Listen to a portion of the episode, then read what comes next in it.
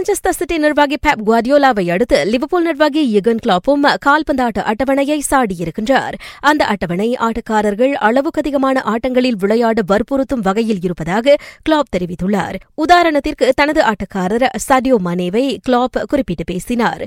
கடந்த இரு பருவங்களாக பிரீமியர் லீக் சாம்பியன்ஸ் லீக் ஆட்டங்களில் தொடர்ந்து விளையாடி வரும் அந்த சினகல் வீரர் ஆப்பிரிக்க கப் ஆஃப் நேஷன்ஸ் கால்பந்தாட்டம் என குறைந்த இடைவெளியில் மிக அதிகமான ஆட்டங்களில் பங்கேற்றிருப்பதை அவர் சுட்டிக்காட்டினார்.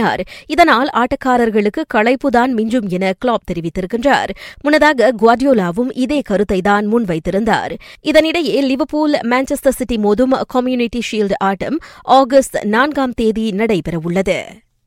ரியல் மட்ரிட் வீரர் கேரத் பேலை வேறு கிளப்புக்கு இரவலில் அனுப்ப வாய்ப்பில்லை என அவரது அதிகாரி கூறுகின்றார். உலகின் மிகச்சிறந்த வீரர்களில் ஒருவரான பேலை அவ்வாறு இரவலில் அனுப்புவது அவரது மதிப்பை குறைத்து காட்டுவதற்கு சமம் என அந்த அதிகாரி தெரிவித்திருக்கின்றார்.